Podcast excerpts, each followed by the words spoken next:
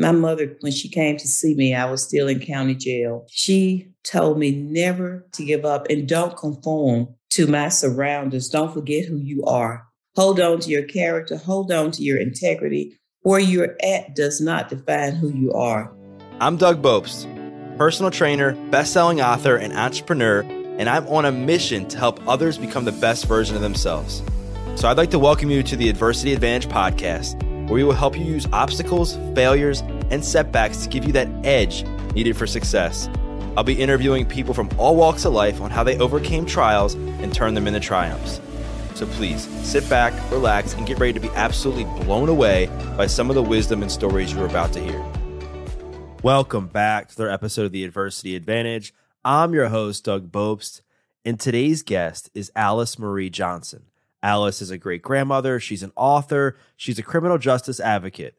Alice spent nearly 22 years in prison before being granted clemency by President Donald Trump with the help of Kim Kardashian in 2018. She used her time in prison to her advantage as she became a hospice volunteer, a mentor to women, an ordained minister, and an advocate for change. She comes on the podcast today to share her incredible story of redemption, hope, and perseverance. So help me in welcoming Alice Marie Johnson to the Adversity Advantage podcast. Alice, welcome to the podcast. Thank you, Doug. I'm I'm happy to be here today.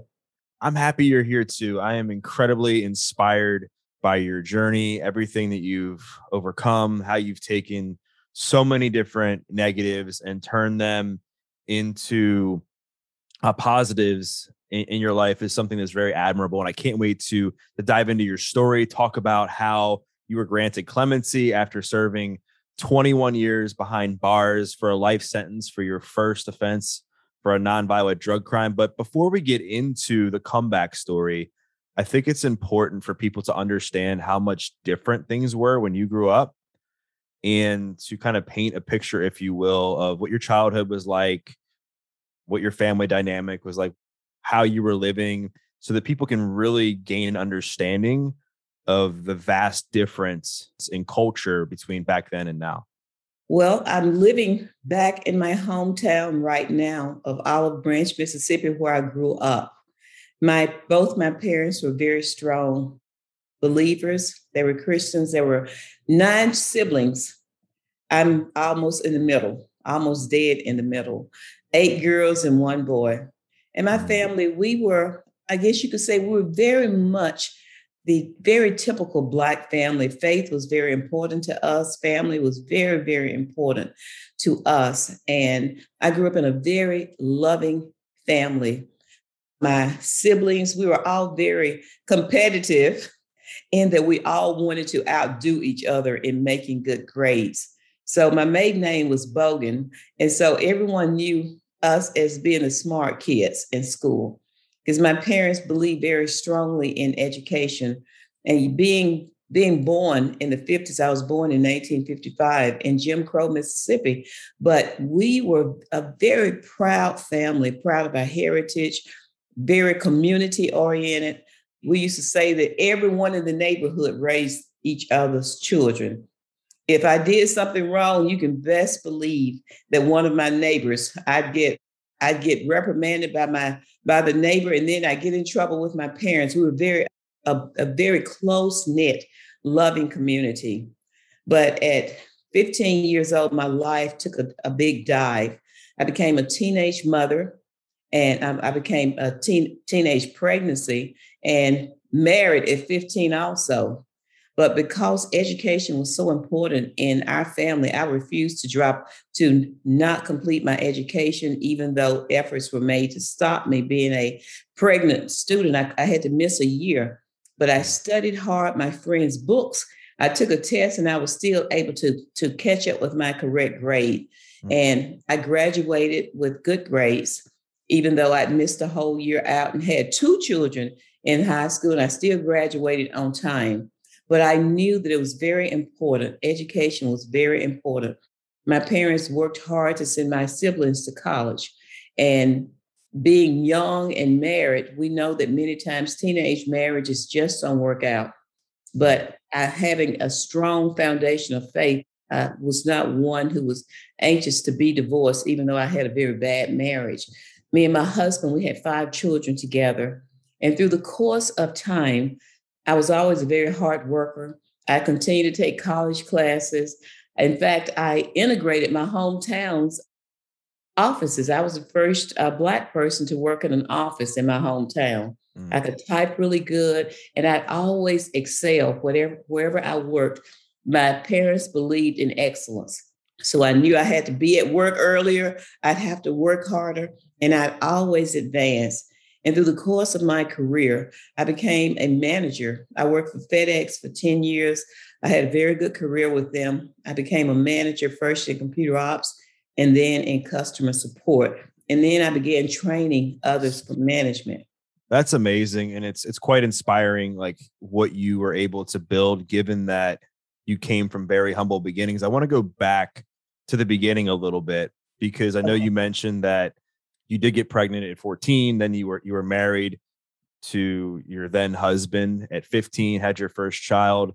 But before that, like you mentioned, you grew up in Jim Crow, Mississippi during the, the sharecropping days. And I believe yes. your family was working for Mr. Abernathy. Your dad was getting paid something like $3 a day to pick cotton. So yeah. what, what was that experience like? Because I think there's a lot of people now that, that weren't alive during that time and just really have, they just don't really have a grip on what it was like for someone who was a person of color to grow up back then. Oh, I was very segregated the things that you've seen in movies is very true. Everything was segregated from water fountains to not being able to get good medical care. I talk about in my book that I wrote, Afterlife, my journey from incarceration to freedom, my memoir, about my not being able to even go to a dentist because the dentist in my town, he would water down the pain reliever what they use for pain. I think it's Novocaine, I think it's what it's called. But he would add water to it for the black, for his black patients. And because he was trying to pull a wisdom tooth in the back, I was very young. I think I only about nine years old. He, something ended up happening and he told me to raise my hand and I did something to get us attention. And he told my mother never to bring me back, but he used the N word, never to bring me back. So it was very important to me to keep my teeth brushed and clean because I was not allowed to go to the dentist. I had been banned from the one dentist in town. But we literally, and as I went, where I was born at in Mississippi, you said that my you talked about my parents being sharecroppers. That was a very, very that institution was so unfair. it was so unfair because we do the work and they get all of the money. And to keep us in that type of bondage, we'd always have a running total through the winter. And after every harvest came in, no matter how big the harvest was, he'd always say there was no money left over when we knew that there was. But what could you say? Back then, in Mrs. I mean, in during that time of segregation, you could lose your life literally over rising up and called, you know, and saying that the owner was lying. Mm. And so, you know, my we couldn't speak out, but my mother fought back. She was an excellent cook. She started, she found a way to escape that by selling plates at places Mr. Abernathy would never come. And uh, she made, they made enough money to buy a home where I live now in Olive Branch, but not in that same home. But they were able to buy a home and we escaped that type of sharecropping, you know, it's really servitude that was taking place. And everything was, I, I went to school in a very segregated school and they desegregated, even after desegregate, desegregation, it took a while for them to really integrate the schools.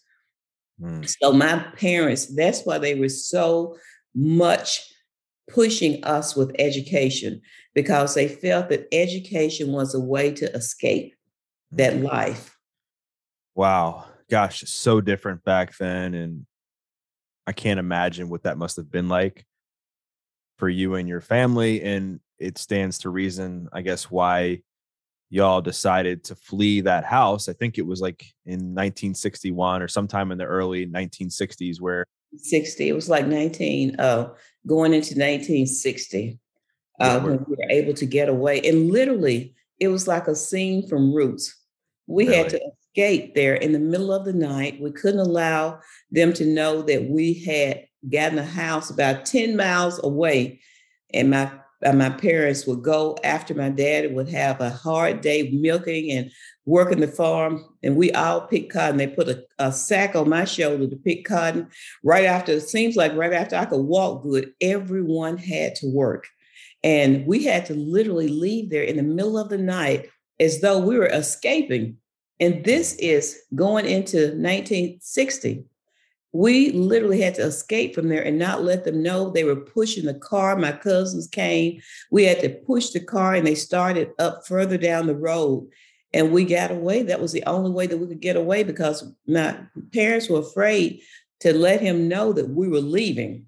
And right. so the next day, I guess they saw our little abandoned place that we were living in, little cinder block house that uh, where I was born. So you mentioned that you your parents were afraid to let him know that you were leaving like what could have happened if he found out that you were leaving? Was there laws in place that would have kept you working for him or how did that work? It's not that there were laws in place that would keep us to work for him but the system was set up so that we didn't know what he might do. He mm. might say that we were stealing something and trying to get away. My father could have gotten in trouble because we we had seen my parents had experienced a lot a lot of beatings, even death down there. And you you just it was a place that you stayed in that you just didn't cross that line. And it was never explained to me why it had to be like that. But you know, I I really feel they feared, even for their life, if anyone knew that they, if he found out that they were leaving, that he would have come up with some other excuse as to why they couldn't leave because wow. he didn't know they had the money to leave. He thought that finances, keeping them in poverty like that, was a thing, was an invisible chains that kept us bound to him. And it seems to me that a lot of your experience in your childhood and the foundation that your family helped instill with you in, in God, in believing in Jesus and in trying to see the best in circumstances really served you well during your prison sentence, but I think something else that served you well during that time that ironically led to you getting this job at FedEx was your ability to write. So talk about what got you started into writing and then how that really helped catapult your career into getting that job at FedEx. Yes, I always loved to write and I really didn't know about having a gift to write. When I was 10 years old, my in my school, we were asked to write in one of my classes a poem. And I loved the Lord even as a young child. They'd always find me in somewhere in solitude, looking up into the heavens and just talking to God. And so my first poem was called Who is He? And it was a poem about God, asking who He is and knowing how I felt about Him and asking if he could see and if he knew, could he see my my teacher when I recited it before my class, I can still remember that day. I was 10, I stood before my class and I didn't have to read it. I was just pouring my heart into those words. The room was silent for a moment. When I opened, when I looked at everyone, everyone just started wildly uh, applauding. My teacher took me to other another teacher and said, "You must hear this what Alice has written. Mm-hmm. And that led to me being entered in contests. I was only 10, but they had me compete with the junior high, and I won first place. And after that, they all were telling me, You have a gift. This is a gift you have. And so that gift of writing was served, led to me after I got, got a job at the Urban League, after my husband and we had such a rocky marriage. Mm. But one of my coworkers was in a tragic accident. And it just so happened that his mentor was the vice president of FedEx. He was over all the personnel globally and nationally. And so they read him the poem, and he asked for me to come into their board meeting. He was on the board of directors for the Memphis Urban League because I was living in Memphis by that time. And he asked me, he said, Did you write this? He said, Do you mind if I share it with Greg's mother? Because Greg was an only child. And Jim loved Greg. And he shared, and then he asked me, Would you like to work for FedEx?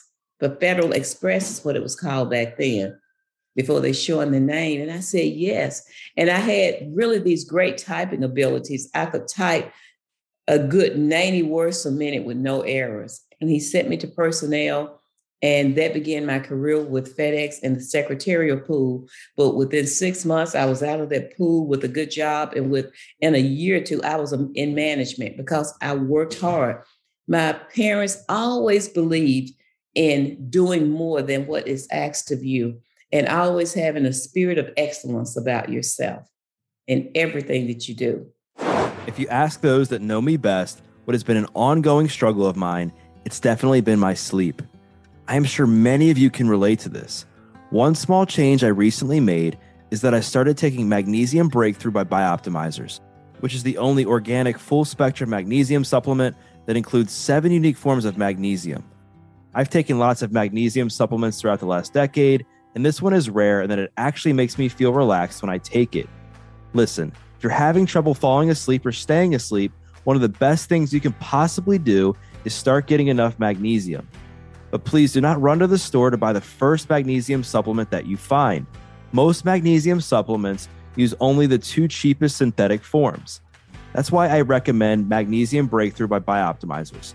Simply take two capsules before you go to bed, and you'll be amazed by how much better you sleep and how much more rested you feel when you wake up. For an exclusive offer for my listeners, go to www.magbreakthrough.com forward slash Doug and use the code Doug10 Save 10% when you try Magnesium Breakthrough. So go to www.magbreakthrough.com forward slash Doug now to get your exclusive 10% discount. Now back to the show. We will get you back to this episode of the Adversity Advantage in just one second, but first wanted to give a quick shout out to Danette May and Earth Echo Foods. Danette was a past guest on the podcast and shared her incredible story and how it inspired her to create her products such as Cacao Bliss, which I take every day, either in my coffee or in a smoothie. It starts with 100% organic cacao beans that are naturally kissed by the sun, maintaining its miraculous health benefits.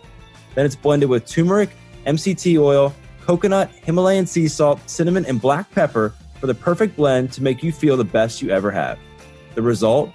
Fall in love with a truly decadent, healthy, guilt free chocolate, removing your cravings, facilitating weight loss, boosting your energy, and reducing your inflammation with one simple drink.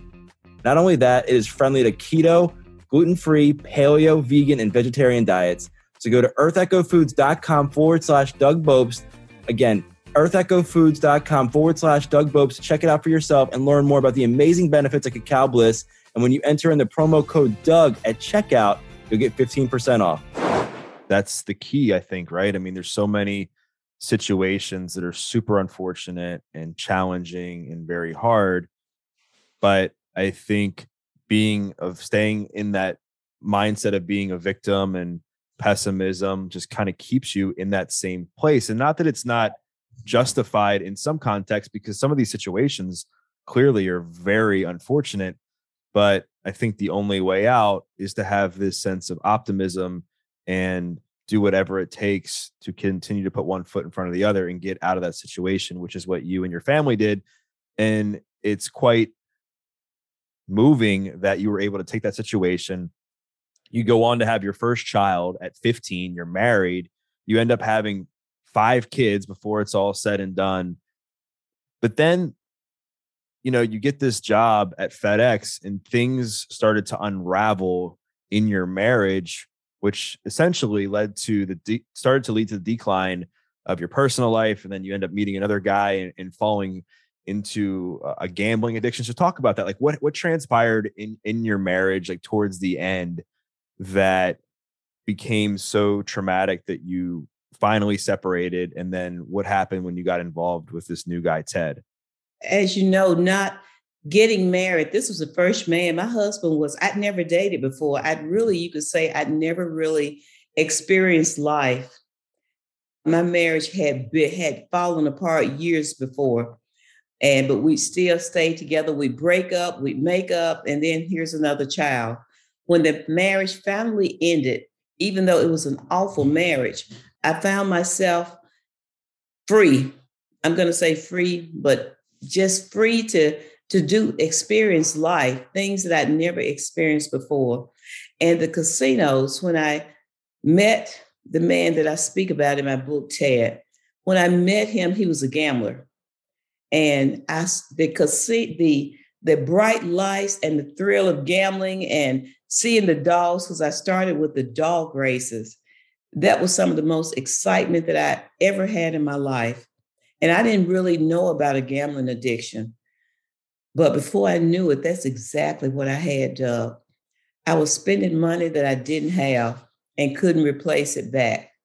And I ended up losing my job because I didn't have the money to turn my expense report in from travel. And it was a stupid thing. And I was really on my way. And I had really, the reason I didn't have the money because I loaned the money to Ted. And I had 30 days to complete my expense report. And He kept swearing, promising me up until the very day. And I think that fear of, of not being a failure, of mm. that panic, not knowing what I'm going to do. Because my when me and my husband divorced, he disappeared out of our lives. He never gave me a dime of child support. I'm overwhelmed. I've lost my job. I don't know what to do. I'm in this crazy state of mind. And at that very moment, all I can say, Doug, it was an offer from hell. Because really, in that state of panic, my house is about to be foreclosed on. I just filed bankruptcy, and I don't even know how I'm even going to keep lights on in my house. I don't have any insurance. And in the midst of all of this, craziness, my youngest son was killed in a tragic accident right after I made this bad decision on a scooter with his brother. He got hit. I didn't even have money to for a funeral, nothing. And an offer came to me to be what is called a telephone mule. All I have to do is pass a number to when someone come into town. I pass that number and say, "This is a number that you call." This was in the mid 90s, correct? Yes, it's in the 90s. It's beginning, really, it's the yeah, it's the very beginning part of the 90s. So I've lost my job, my good job of 10 years with FedEx, and I'm trying to take care of my children. And I don't make any excuses, Doug, for making a bad decision because many people find themselves in bad situations, but they don't allow themselves to go into the panic I went into. They make different choices. I don't even, I can't even tell you why anyone would make me that offer other than they knew something about Ted. Mm. Because of course I didn't know it was asked, do you know anyone that can can do this? And I just really made a terrible decision. The first time I made the call, I got a thousand dollars. They kept put food on my table and kept my lights on. And when my son was killed and I had nothing, it's like I'm in this crazy state. I'm spiraling out the only thing I can say is I was in a mental state that was like no other. But when everything fell apart, and one of the guys who was involved in this was stopped, my phone number is in his pocket. I didn't even really know this guy. They were just giving my phone number. And I, and you know, as bad as it sounds, they gave me a little peace of mind thinking, well, I'm not really selling drugs. I'm just doing this part of it. But any role that I played was still part of a drug conspiracy. It was wrong. And they offered me first no time and then three to five years if I would just take a plea. But the first offer of no time came with some uh, terrible strings attached. But then three to five years, and my attorney said that they had you have no money, you have they haven't caught you with any drugs, you have no drugs, you have no money. They have nothing on you. But I didn't know, I didn't know, Doug, about conspiracy. I didn't know that there was something called conspiracy that you don't have to have the physical evidence, testimony, anything that you do, you're charged with the whole thing. And testimony is taken as fact because by the time that six week trial was over, I was convicted by an 11 person jury of not possession but attempted possession. I didn't even know that there was such a thing that you could, I never even knew that a life sentence was on the table. Mm. Or an attempted possession, I go from an offer of three to five years to when I'm sentenced, I'm given a life plus 25 year sentence without the possibility of parole. Here I am, have never been in trouble, no brushes with the law, nothing. Have worked hard all of my life. And now I'm being taken away from my children and my children are being told that they will never see me again as a free woman. Wow. There, there's so much there that I want to go into. And I definitely want to get talk about like what happened after you got this horrific sentence. But I guess just to, you know, unpack a little bit of that, it seems that you had this rocky marriage with your then husband, Charles. And then you meet this guy, Ted, and he essentially becomes like this knight in shining armor in a way because your marriage was was so rocky for so long and then you get yourself involved in these bad habits and i think once you start to get involved in some bad habits they lead to other bad habits and bad choices and you make you know certain judgments where you wouldn't have made it before based on you know some of the choices that you had begun to make that were different from the person that you knew yourself to be. But then i think it became more or less about survival. Like when you got let go from FedEx, you have five kids to support, and then uh, then unfortunately you lose your youngest in the in the bicycle accident, right? Shortly, like right around that same time that everything went down with FedEx. And it's almost like you just have to do what you need to do to feed your family, feed your kids. And it was also like a challenging time, I think, culturally, probably to get a job and rework your way back up to where you were, given what had just happened at FedEx. So I wanted to kind of shed some light on that. But from what I understand, there was a bill that was put in place back, I think it was in the 80s, maybe it was in the 90s, that gave harsher sentences yes. for people that were arrested with crack cocaine. So, can you talk about from your perspective, looking back now, like what was that bill? Like, why did you get such a harsh sentence?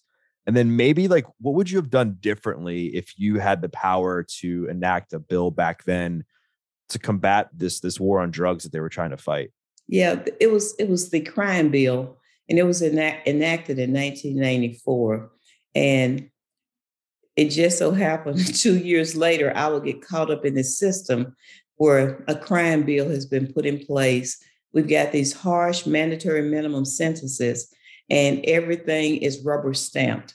The ability of judges is even taken out of their hands. Whatever the amount that they say that is involved, that's what you're sentenced on. And there is no, unless you take a plea, it, that's, and I found out later that the people who were testifying against me, they all, every last one of them had long criminal records. So they knew how this thing. They knew about this game of being the first one to take a plea. They knew about conspiracy, but I didn't because I never had a brush with the law before. I know nothing about any drugs, period. And so the mandatory minimum, there was another thing that was allowed too back then. And since while I was in prison, some things changed under Booker versus Booker versus Washington, I believe it was, where you had to have an amount, you had to have you couldn't be have these numbers. You could a prosecutor couldn't just crunch numbers and say, even though you're found guilty of this amount, I estimated that it's this amount. And that's what happened to me. They were able to, I was found guilty of a much lesser amount, but the prosecutor came back and said, use this one little word, and that word is estimated amount. Based upon testimony, this is the amount that we're charging you with, and that triggered this life plus 25 year sentence. And automatically, if you go to trial, you get what is called the trial penalty. I was enhanced for going to trial because if you're found guilty, they you get another penalty for testifying because you testified and you lied because they said they found you guilty. Got so it. that's another enhancement. And then I received a leadership enhancement because they say I'm their boss, but if I was their boss, I was the worst boss in history because I was making the least amount of money when I was arrested, they did my pre sentence report. I had $500 to my name in the bank, a house that was not even $100,000, no car. My car was repossessed. But the others who testified against me had money seized, houses, boats, everything. So, how is the boss the very poorest person? It's not because I gambled it up, because you I never made that kind of money. The ones who got the lion's share, who agreed to testify against me and to save themselves, they were rewarded. One of the persons in my trial was already serving a 30 year sentence and he was facing, I took his life sentence from him. He was reduced to, I believe, three years and deported. Mm. So the whole system is set up absolutely wrong. There should not be that type of punishment to exercising your right to go to trial. Wow, that's crazy. I didn't know that. And gosh, I mean, thank goodness they've done a little bit of reform to amend some of those harsh policies that were put in place. And I know we have a long way to go, which is what I want to get into later on in our conversation. But back to the sentence. So, kind of offered these deals where you're going to get just a few years, you know, in your original couple offers. And then the, the jury comes out and they end up sentencing you to life. The jury had nothing to do with the sentencing phase. Mm. I don't believe that jury had any idea because they were really hung for like almost a week and they kept sending notes back and forth trying to determine what conspiracy meant. Got it. And so the jury didn't even know that a life sentence was on the table either. Yeah, and you had never had you weren't arrested with with drugs, right? It was just no, this, it was no, it was telephone records. Right. I was sentenced to life plus 25 years for telephone records, no physical drugs, no money. I didn't think that that was possible. But that was ignorance of the law does not still mean that the law don't exist. As soon as I went to prison, I made myself aware because I didn't know. Mm. I didn't even know. And plus, my attorney advised me to go to trial. He knew, but he gave me really bad advice. You know, looking back on this, the thing, one of the things that's got to be struck down is this whole conspiracy uh, laws that they have in place for federal prisoners. That's you can't do that in state. Had I had a state case, I would never have gone to prison because there was no evidence. Gosh, it's crazy how how some of these loopholes and some of these laws and some of these different things that were put in place can have such a harsh effect on the individual that's that's going through it and I love how you acknowledge like your choices and that you shouldn't have been doing what you were doing, but that doesn't mean that the sentence you were given was justified by any means. So let's get into that experience. So you're you're sentenced to, to life in prison. Your family's told they're never going to see you again as a free woman, but yet you ended up bettering yourself so much during the 21 years that you were in there between becoming a speaker, speaking to, to kids at Yale, I believe, right? You were became a pastor. You volunteered in hospice there. You became a mentor to all these women. You you maintained this innate gift of optimism hope and faith during that time. I think i heard you say that you never wanted your freedom to be an idol like god was always first so i yeah. guess my question to you is so after you get sentenced i'm sure you feel so defeated so depressed I'm sure there's a lot of anger that's going on there that's that's a natural response based on what you went through. Like how did you go from from that to like where did you develop the motivation eh, to better yourself and maintain hope during the, those in the, during those initial stages of your incarceration?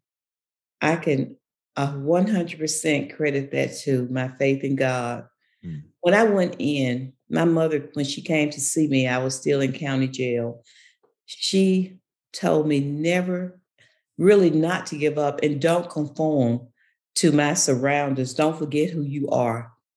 Don't become, don't, don't get, don't just go along to get along, basically. Don't conform right. to your environment. Be who you are. Hold on to your character. Hold on to your integrity. Where you're at does not define who you are. I'm just paraphrasing the speech my mother gave me. So when I when I went and I was sentenced, I went back to my cell and I prayed and I asked God to use me. I offered myself and my service because to me, life is a gift. And wherever, whether I was free or I was incarcerated, I still had the gift of life and I still could do something with my life. So I, I, I made the decision that wherever I go, wherever this leads me, Lord, that I am going to do the best that I can to live life full, to live life serving, to become a service to others. And that really helped me get through my time because Doug is something about when you serve other people, you your problems don't seem so big. I've had so many women say to me, I had no idea, Miss Alice, you have a life sentence. You don't act like someone who has a life sentence. I got busy with the business of living and not looking forward to dying, not just count the days. And, and honestly, I think I was truly blessed if not to have a 30 year sentence or 20 year sentence where I'm counting the days until my release. My hand, my time, my everything was in the hands of God. Only He knew what day and what hour I would be set free. And I never lost my faith that one day I would be set free, even though I had some really hard days. At the hardest times were losing family members. I lost a sister, then I lost my father, and then I lost my mother.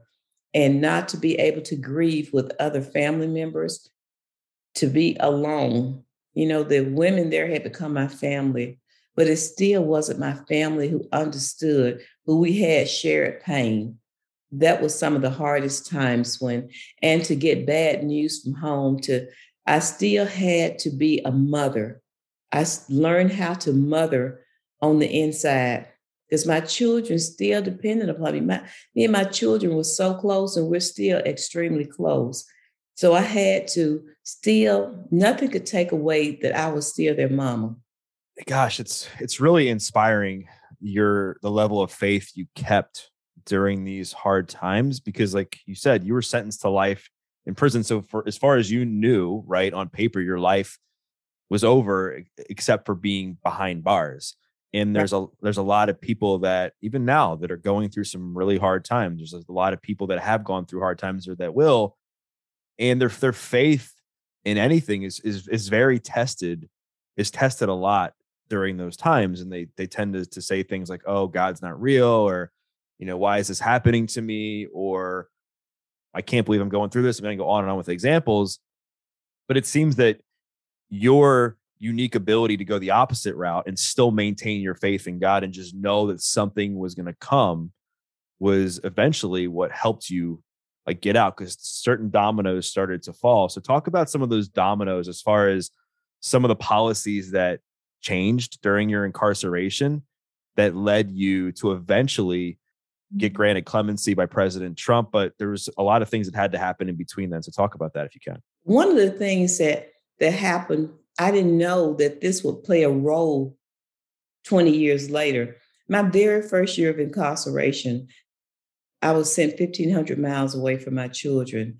And because I had these technical skills, I got a job in vocational technical. VT is what we call it, training women to prepare for a life outside of prison, even though I didn't have a lot an out date. And one thing that I noticed is that people with long sentences could not take computer classes because it was like for what they couldn't take those classes to learn computers and learn how to type. So I challenged that. I fought it and I won, and I changed the system where women with long sentences and men they had to have at least a certain percentage of them in these type of classes, reentry classes. So that I needed to have those skills myself when the when we were allowed to have emails again to be able to email in prison because when I went to prison there was no internet there was nothing that was out there.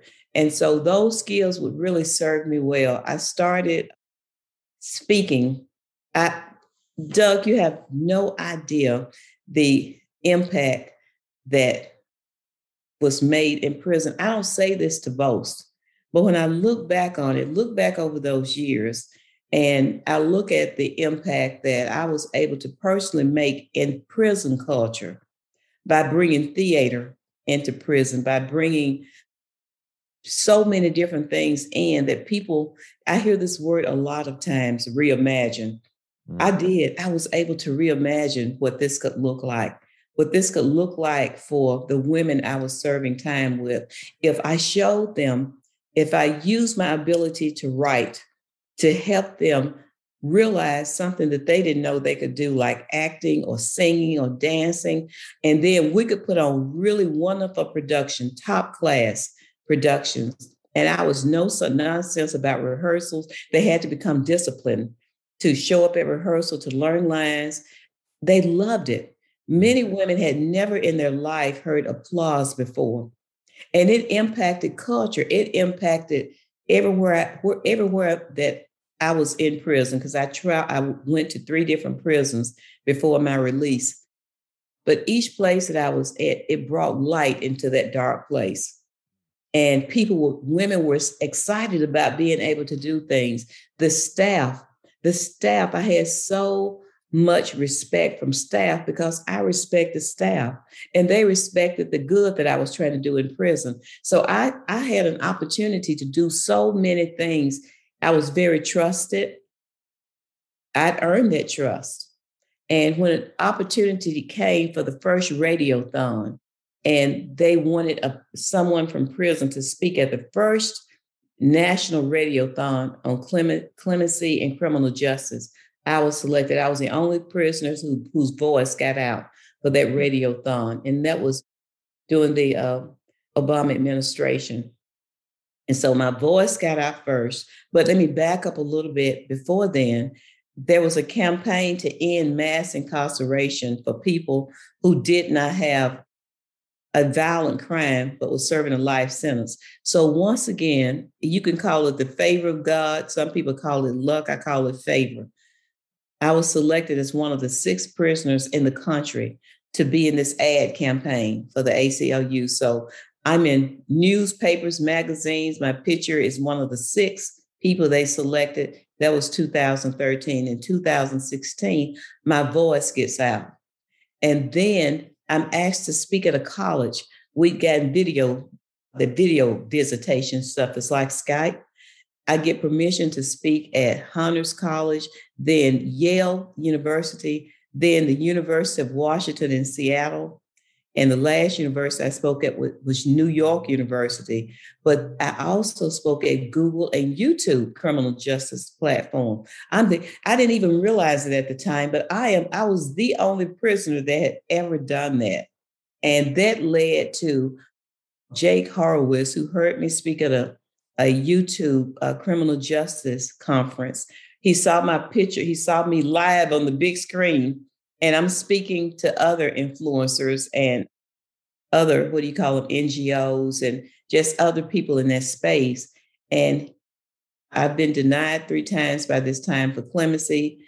And there's a new president in office, President Trump. Um, the Clemency Project 2014 has ended. And it looks like I've been left behind. And he asked me to do a video op ed, and I agreed to do it. Now, this is not the first time that I have spoken out to an audience outside of prison through that vehicle, but this was the time. This was the time, Doug. This was the time that would be it. And I didn't know it. I just felt that I had to do it. And it went viral. Doug, I didn't even know any tech, tech terms. When they told me the video was trending, I didn't know what trending meant. I had to ask. Then when they told me that it had gone viral, I was terrified. I thought I'd introduced a virus into the internet because virus and viral all sounded the same to me. But it went viral. Kim Kardashian saw it. Someone sent it to her after it had been after the first day. She saw it and she tweeted out, This is so unfair. Mm. If we can, I do want to go back a little bit because there was a couple things that I think are important in what you said that I think people would appreciate just knowing more about because like you said that Kim Kardashian saw the, the tweet of this video and then but it, it didn't just start there like you had to maintain your faith you had to be optimistic you had to continue to put in the work you fought for injustice. You went to the law library and educated yourself on like criminal justice laws and what can yeah. be done for reform. You started to speak, you started to mentor all these women. So all these dominoes started to fall into place. And then by the grace of God, President Obama pushes for this clemency project to help end the incarcerate or the life, the mass incarceration of, of life sentences for people who are in there for a nonviolent crime. And and also what you I mean, you also kind of brushed over the fact that you got denied clemency multiple times. Yes. After you knew in your gut, you're like, this is it. I'm getting out. Everybody in the prison thought you were getting out. I just knew I was getting out because the criteria for the Clemency Project 2014, it wasn't just for people serving life sentences. It was for the criteria was having didn't have a significant criminal history. I had none. Having had good conduct, I had perfect conduct. All of the criteria, I met it. Mm. There were about six things, but I exceeded all of the criteria. So I just knew everyone at, in the prison the, just knew that I was going to get it. Staff, the other women, they were all confident that if anyone was going to get clemency, it was going to be Alice Johnson. Right. But that was not the way that it had to be. I'm not even angry about that. You know, I wondered, and the thing about clemency is when I was denied, I was not given an ex- explanation as to what I did wrong, what I could do to improve myself. And that is a big p- broken piece of this whole clemency process because to me, you should have the right to know why you're denied. So mm. if there's something when you go to a parole board, you know why you're denied. But clemency is shrouded in mystery. You have right. no idea why you why why you don't get it. So I didn't have any idea. I had to keep trying and I had to keep trying. And the last time was just really broke me almost when I was denied for the very last time. But I still, I still had this in me that it's got to be something else. And mm-hmm. so I still, that when I got that last denial, it was January. It came on January the 6th or 7th. It was actually signed on the 6th. I found out about it on the 7th, 2017. That was in a few days, a little bit after that, the president would be leaving office. So it seemed like hope was gone. But then the U.S. attorney who had uh, been involved in his recommendation saying no to me, because that's another part of the clemency process. The last part of it is when you are close to receiving clemency, they send it back to the U.S. attorney and ask them if they think you should get clemency. Well, this is a new U.S. attorney, so he asked my old prosecutor if he felt that I should get clemency. And he even confessed to my family later that every time my paperwork came, he just said deny it, that he mm-hmm. didn't feel like I should get it, not knowing anything about who I was, who I am 21 years later. He's still angry about me going to trial, even though my warden has right has written a letter on my behalf for clemency. My captain, this other staff, even the other women. So why should a prosecutor who you were in a who I was in an adversarial relationship with, why should that rest upon him giving a thumbs up when he he knows nothing about me 20 plus years later? But that was all part of the plan, Doug. I'm com- I'm sure of that. Mm-hmm. Had I gotten clemency under Obama, I would have just been one of 1,715 individuals who got commutations. But the way that I came out gave, put the spotlight on this broken system. The person who advocated for my clemency, Kim Kardashian, and the people that she got involved, there were many others. And I thank all of the people who advocated for my clemency, and I didn't get it. But it took just that type of attention of, of the world watching my case because someone has gotten involved. But the very important thing that I don't want anyone to miss is that even though she was an advocate for me, I also had to be a good candidate for clemency. Right. She couldn't go in there and advocate for someone who had had 21 troubled years in prison or someone with a shady past or hadn't changed this is a country of redemption. And if there was anyone that was a clear case of that deserved a second chance, and not because it's me, because there's many others like me who deserve that chance too. It was my case. And she literally, the attorneys that she brought in, they were able to help put together a very convincing case, especially when the layers are pulled back and you see why I received this sentence and what I'd actually done. A person can say anything because many people say, I didn't do anything. I did do something, but it certainly did not deserve a life sentence. For sure. Absolutely. I totally agree. And, you know, I think there's there's a there's obviously most people, if not all people who are listening to this, have never received a life sentence for prison.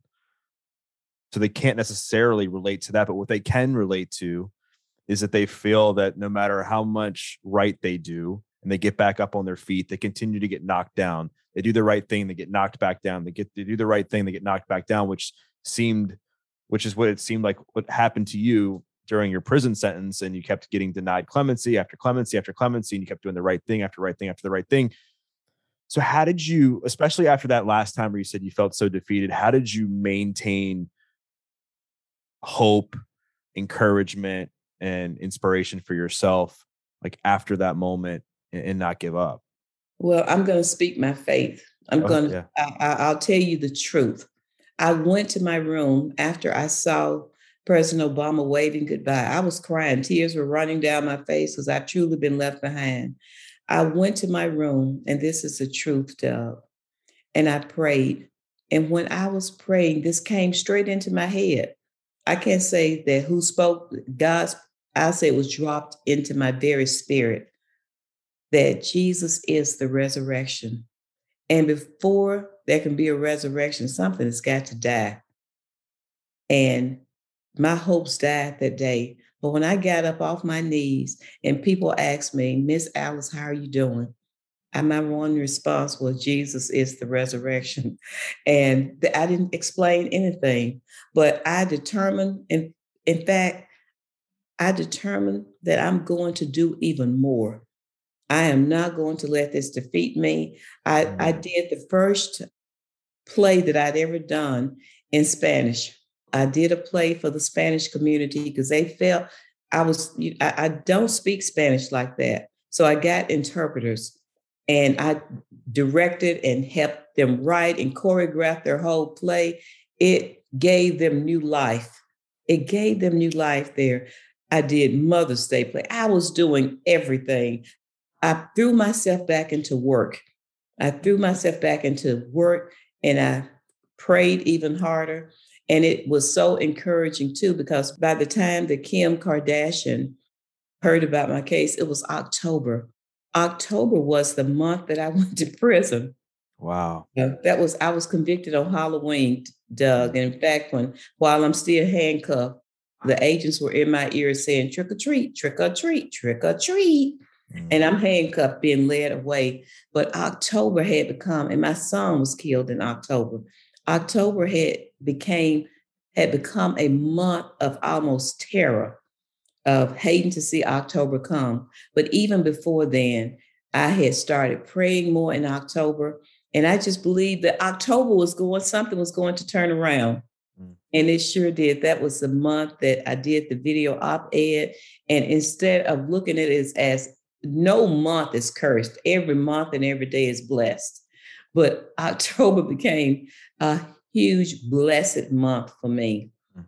And that's why, even though as a free woman, I hear so much depression, COVID is hit, there is so much darkness, there is so much fear of the unknown. I was in one of the darkest places that anyone could ever be in with what I call an unexecuted sentence of death.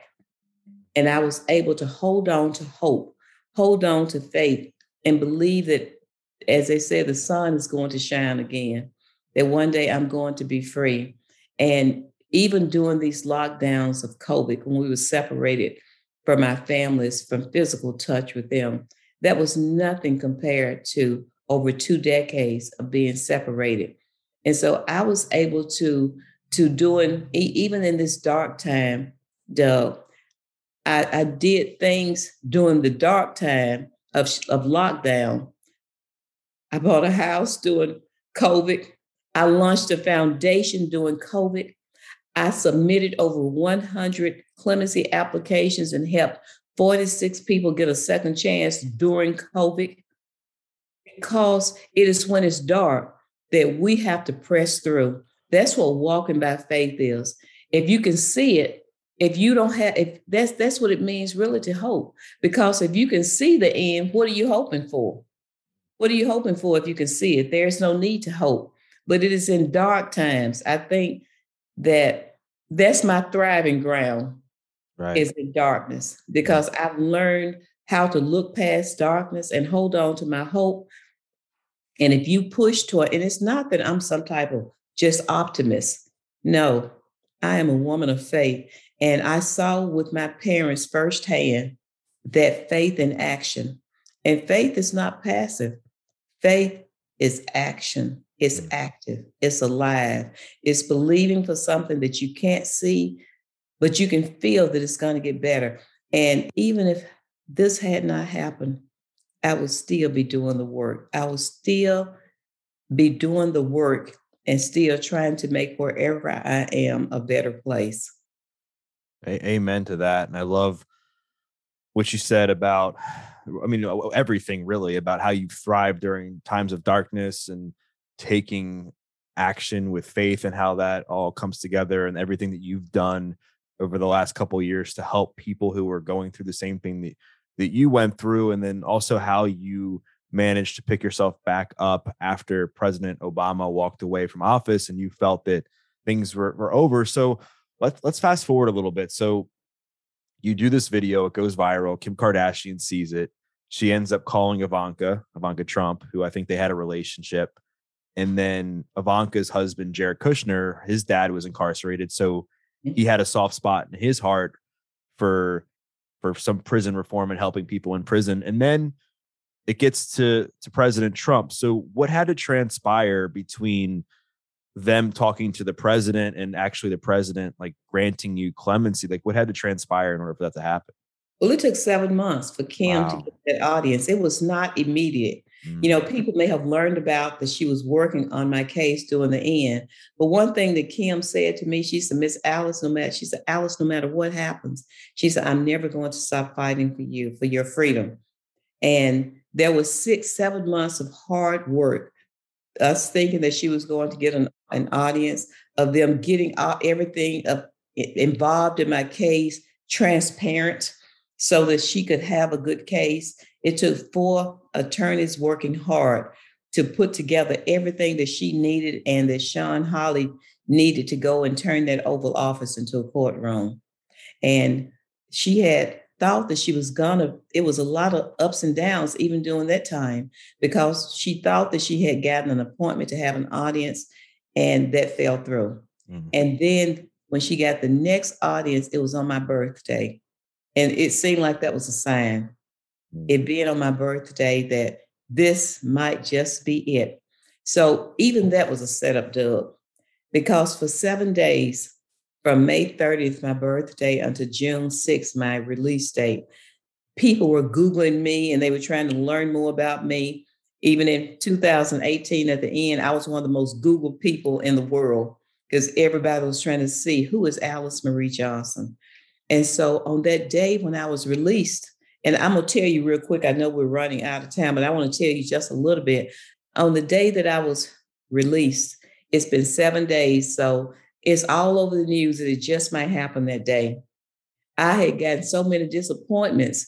Even though I had faith, this thing, I'm kind of trembling a little bit. They're saying, Miss Alice, you're all on the news. I look and I see them saying that it might happen. And I go to my room and close the door and look out of the window.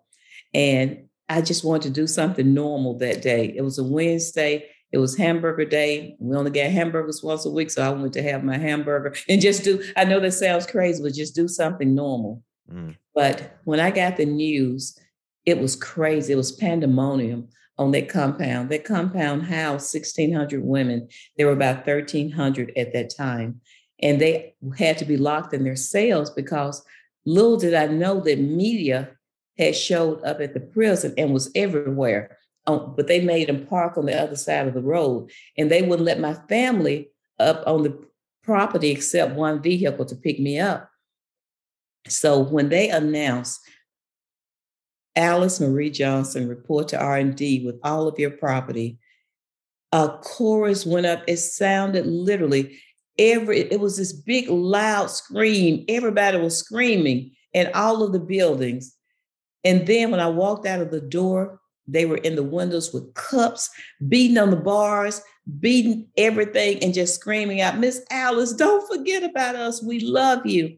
And when I grabbed my chest and made the motion of throwing my heart to them, literally, I'm not kidding, it felt like an earthquake. It felt like that ground was moving. They were stomping and beating and screaming and crying. And when I left them, I had to pass by a camp that housed about 250 women who were not behind a fence that were at a prison camp. Every officer, all the all the women who were incarcerated were lined up in front of the place, and it was the same scene. They were screaming and crying my name. Don't forget about us. And when I ran across that road to my family, Doug, what people don't know is I have been running since. I made a promise to the women who I left behind and also to the men who I who I hadn't seen that I would never stop fighting for them. I would never forget about them. And from the time I joined my family and the world watched me rejoin my family and hug and celebrate with my big family that had showed up to pick me up. All of those reporters, they disappeared. All I saw was my family. Mm. But the next day, I hit the ground running. The First Step Act, they were trying to get that passed. I hit the ground running. A week later, two weeks later, I was in DC advocating for the First Step Act. I was speaking everywhere. They had billboards of me all over DC, stand together and their organization. They put together a huge uh, bulletin boards, and I was in the airports. I was speaking. I ran so hard for these women and men. They say every time they see me, I was I was all over the place, all over TV, speaking up on their behalf doing everything I could to advocate changes in laws. The first four months that I was out, I was not resting. I got shingles, Doug. Just so stressed because I couldn't, I could not get the image out of my head of how they were crying and begging me not to forget about them. And really, I've dedicated my time. That's what I have been doing these last three years, is doing everything I can do to change laws, to help people gain their freedom. The organization that I founded, Taking Action for Good, TAG, that's the acronym for it was formed so that I could do for them what was done for me. What we do is we we humanize the people who are incarcerated. We tell their stories. We get it out because I found that it was my story really that changed the heart of America, that changed and brought bipartisan support more for the First Step Act because they saw the injustice of my case. They heard me speak, they saw my family. That is what it takes. When you read a story, it's not the same as when you hear someone speak, see their face, and see the impact that it's had on their families. And that is what I've been doing is getting those stories out there, humanizing them, giving their families voice, because when one person goes to prison, Doug, their entire family, as you know, goes with them.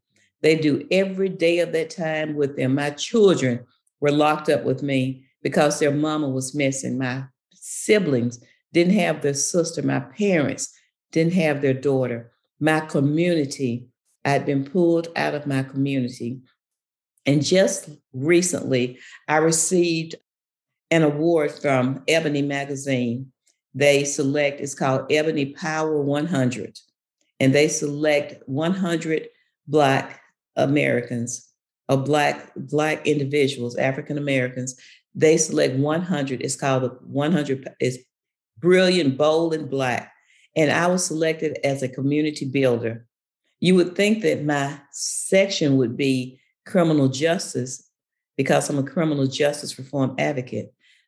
But a community builder helps build back communities. And that's what I've been able to accomplish. I've been able to help people gain their freedom and restore them back to their communities. Because when you have a strong criminal justice system in place, a fair criminal justice system in place that restores families, it makes communities safer. And that is what all of our desires should be. So, as I would say, some people talk the talk, but they don't walk the walk. I walk the talk. Amen to that.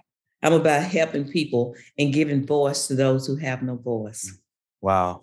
That's incredible. And I'm so glad that you're doing what you're doing and that, you know, you were able to, to make it out on the other side. And like you said, you eventually were granted clemency by President Trump. Yes. Got out. And I know one of the things that you said that that you missed the most obviously was your family. And I know that you've kind of put them first and and really taken time to, to spend it with them and and really try to repair a lot of the the loss or try to gain back a lot of the lost time that you missed while you were behind while you were while you were incarcerated but i have two more things i want to talk to you about. Number one is you mentioned reform and, and doing some doing things differently to help rebuild communities and and get people out for unfair sentencing. You mentioned the first the first step act. So like what is the first step act? And then also like what do you think needs to change in the criminal justice system to help people either not be sentenced so harshly or to change the way that, that inmates are treated when they are behind bars? Well, the First Step Act was was really the first bipartisan bill in 30 years that was really significant criminal justice reform.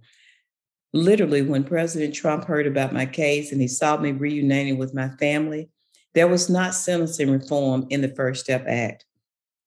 In his press conference, he said, I want sentencing reform put in that bill because I don't want to be want there to be another Alice Johnson. I think that that touched him to the point that he said something has to be done. And what they also did was changed compassionate release, where you didn't have to be on your deathbed to get compassionate release. There were provisions in there that could uh, uh, that would allow a person to also be granted compassionate release without them being on their deathbed. There were people were, rewarded more mm-hmm. for having taken things programs to prepare themselves for reentry. It was geared a lot toward rehabilitation also. And to date, because of the First Step Act, over 20,000 people have come home early from prison and who should have come home early. But honestly, Doug, the First Step Act was just what it's called the first step. There are some other steps that need to be taken. The people that in the federal in the federal system, justice system, there is no parole, unlike the states. And I often wonder what in the world is the difference between a federal and a state prisoner? What is the difference why there is no parole in the federal system? And no matter how well you do, no matter how much you've redeemed yourself for many, way too many people, unless they receive a clemency, a commutation the way that I did, there's no hope for them, even though they have done the right thing and rehabilitated. There needs to be stronger reentry programs in place for those returning citizens because allowing someone to gain their freedom and not giving them everything that they need to be successful. There are some, some states that are doing incredible things, but we've got to do better. But parole definitely needs to come back uh, so that a person can have a second look at them as an individual and not just the crime that they committed, but who is that person? If they're no longer a safety risk and they have spent this, I mean, they've already spent time in prison. What good does it keep them to remain incarcerated? If retribution has already been satisfied, I don't think it took a life sentence for me to learn my lesson. It didn't take 10 years for me to learn my lesson for sure.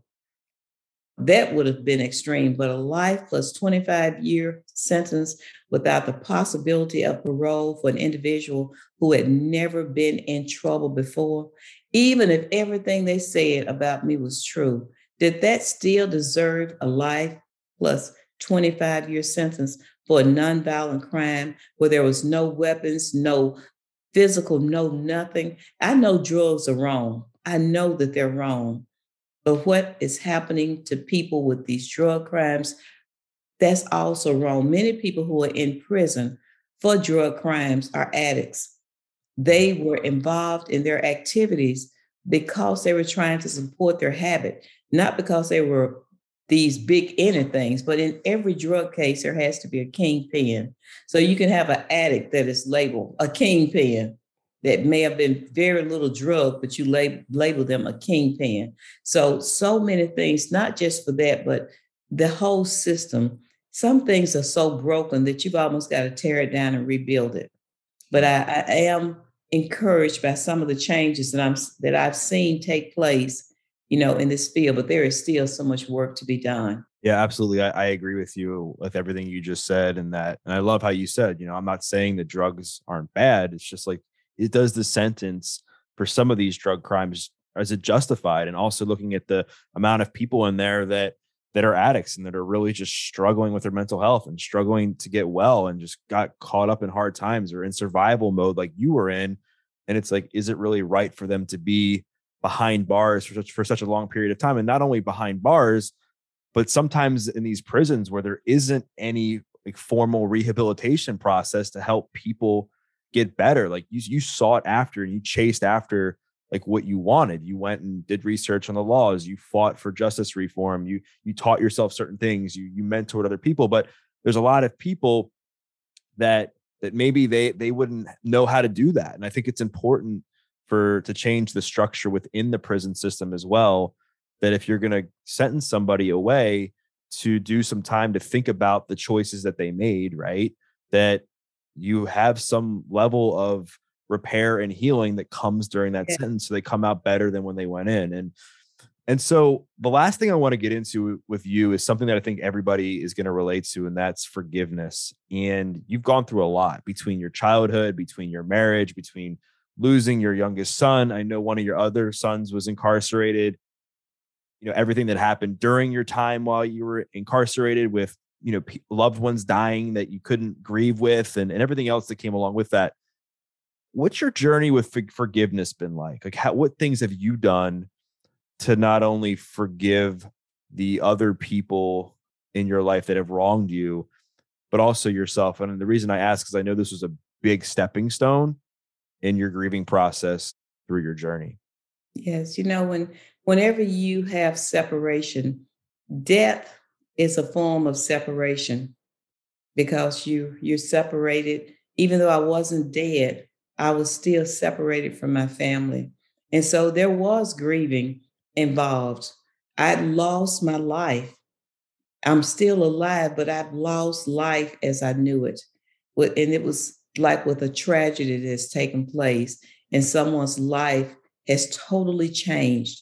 Maybe they uh, can't walk again or maybe something they've lost loved one. This was still and it's grief that, that sets in but i had to come to grips with some things it was burning me inside it was eating me up inside i couldn't believe some of the things that people had said that they knew they were lying about but they said it to save themselves i had to release that because they uh, they were going on. I was mad. I was very angry with the prosecutor, with the whole system.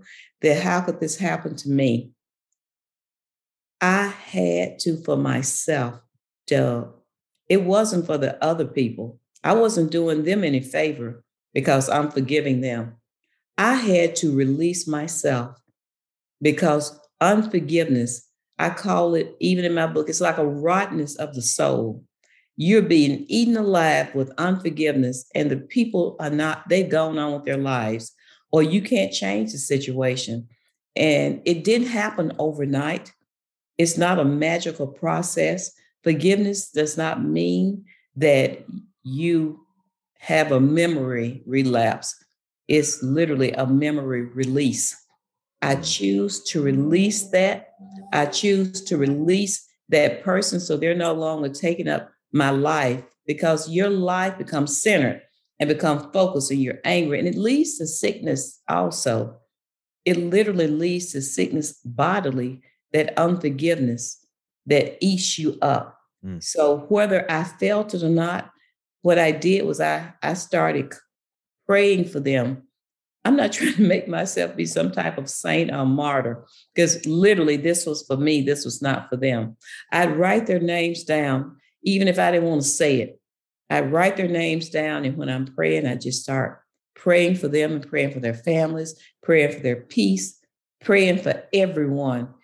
And gradually, gradually, that pressure just released itself off of me. When I could walk in forgiveness and not unforgiveness, that freed me. Even though I was in prison, I was free because I didn't have that weight on me anymore. And that freed me up to live life. And that was something that I talked to women, I mentored women in constantly let it go. Let it go because you can't change it but you can free yourself and you can find peace. And I also had to forgive myself because I had disappointed my family.